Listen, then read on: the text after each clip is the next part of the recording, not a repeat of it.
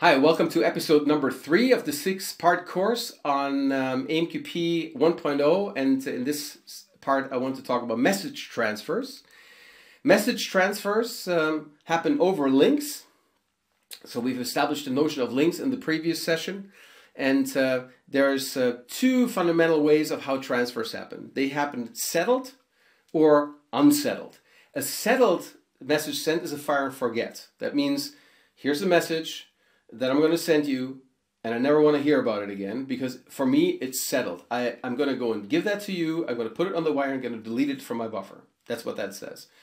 So there's no reply that's being sent by the receiver on that message. And if the message, if the receiver cannot handle the message, if it has an error, it will not go and give you anything back. It's the fastest because there's no feedback, um, but also the lossiest potentially way of sending messages over AMQP certainly is the cheapest because uh, there's no extra traffic associated with it.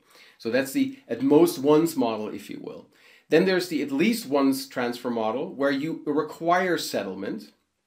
And the settlement is happening through um, a um, by setting on the transfer settled false and then you get a reply that says disposition and the disposition then will say yes we have just settled and then also communicates the state which i'm going to get to the way the transfer works is you send a transfer um, frame a transfer data element which we're going to learn about how that looks and how those things are encoded um, uh, in a later session. So you send a transfer data element expressed in AMQP, which contains all the parameters that I, that I show here.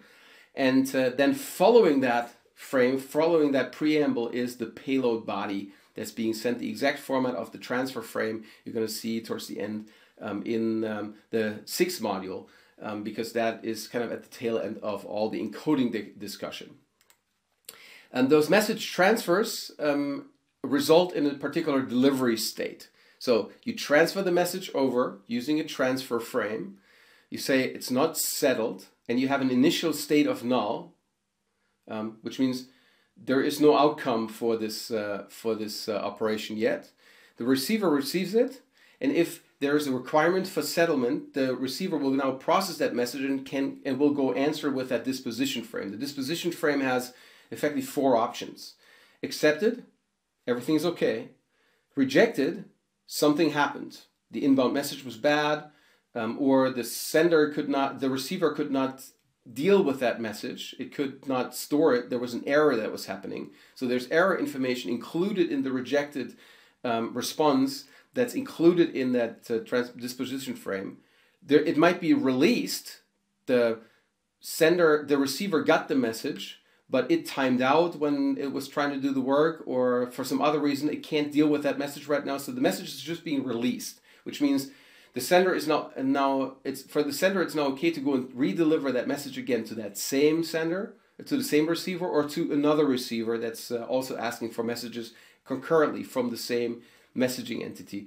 And then there's modified which is effectively a release but also carries information for the message like manipulations on that message um, changes to that message back to the client and the client is now free to go and take those edits that are being made to that message and apply that to that um, message. There's one intermediary state that that's defined, and that's the received state, and that received state is important for repairing links. That's here. So when we have a, so we transferring messages, and as and between effectively sending that message and receiving the disposition frame, the connection now cuts. Um, with at least once you know, settled transfers, those messages will get lost. Um, if uh, the connection drops while they're being transferred, um, if that happens to you when um, a um, when you have uh, this handshake, when you have disposition, when you have settlement required, then you can go and repair those links. So you create a new connection, you create a new session, and then you effectively attach the links with the knowledge you have about the messages you still have in memory. So the attaching client will go and say, I want to be the sender here, but I have the, still the following messages I have in my buffer, and here are the states of those messages. So the first one is I don't know, I don't know. So I've sent them, but I haven't heard about them from you.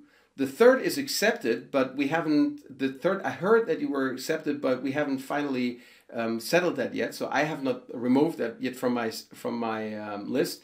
And the fourth one I haven't heard about. Then the the receiver comes back and says, "Yes, I want to go and reestablish that link, so I still know about it." Um, sorry.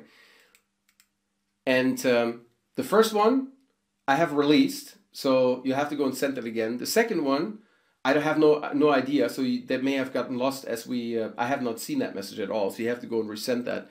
And the third one is indeed accepted, so we can go and uh, and make that message go away. So there's a negotiation that happens kind of during the link recovery, through which now the states of all the messages that are still in the buffer are being um, reconciled, and then in the in the end. Um, you are effectively resuming the transfers, uh, resuming the transfers, and resuming the dispositions um, cleanly um, by effectively clearing all the buffers out based on the now known state. So that's how link recovery works in AMQP. What you can also do um, with uh, those transfers, with those links, is you can model bidirectional communication very easily. You can model request response very easily. Um, for a request response relationship, the client, see here, initiates two links with a target node T, one in the role of a sender and one in the role of a receiver um, the target goes and accepts both of those. And now the client, the response node that the client has, so the, the response node where the, the, uh, the response comes in, that can be scoped to the conversation so that the client can go and create a node in, because it's just a virtual construct that's specific to the conversation or can be a global thing that is on some dispatch uh, on some dispatcher um, depending on how you want to go, go do this is completely up to you. And the correlation between the request and the reply happens through the standardized message properties that are existing for the AMQP messages. So um, you can set the correlation ID on the outbound message, and that's also being set on the inbound message, or you can go and use um, the message ID and the correlation ID. So that's very easy, and it's a standard mechanism that's already built into the AMQP standard properties that you can go and use for this. So you can go and create duplex conversations which have no particular order of request reply, um, or you can go and build a true request response model very, very easily on top of AMQP by building these links and using the correlation gestures um, that are built straight into the protocol. And that's uh, that for message transfers, foundations of uh, transfers and uh, disposition. And in the next session, where I'm going to talk about flow control management.